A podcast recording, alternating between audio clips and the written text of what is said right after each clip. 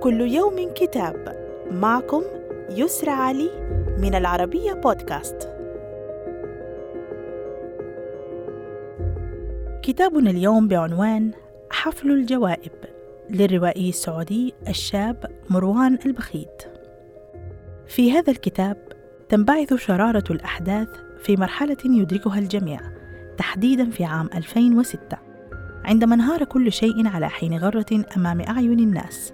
وتلاشت معها أحلامهم وأمنياتهم وحل محلها الندم والضياع. في هذا العمل تتم معالجة تداعيات كارثة فبراير الأسود الذي شمل أطيافا متعددة من المجتمع آنذاك. صدر الكتاب عن مركز الأدب العربي للنشر والتوزيع. وإلى اللقاء مع كتاب جديد.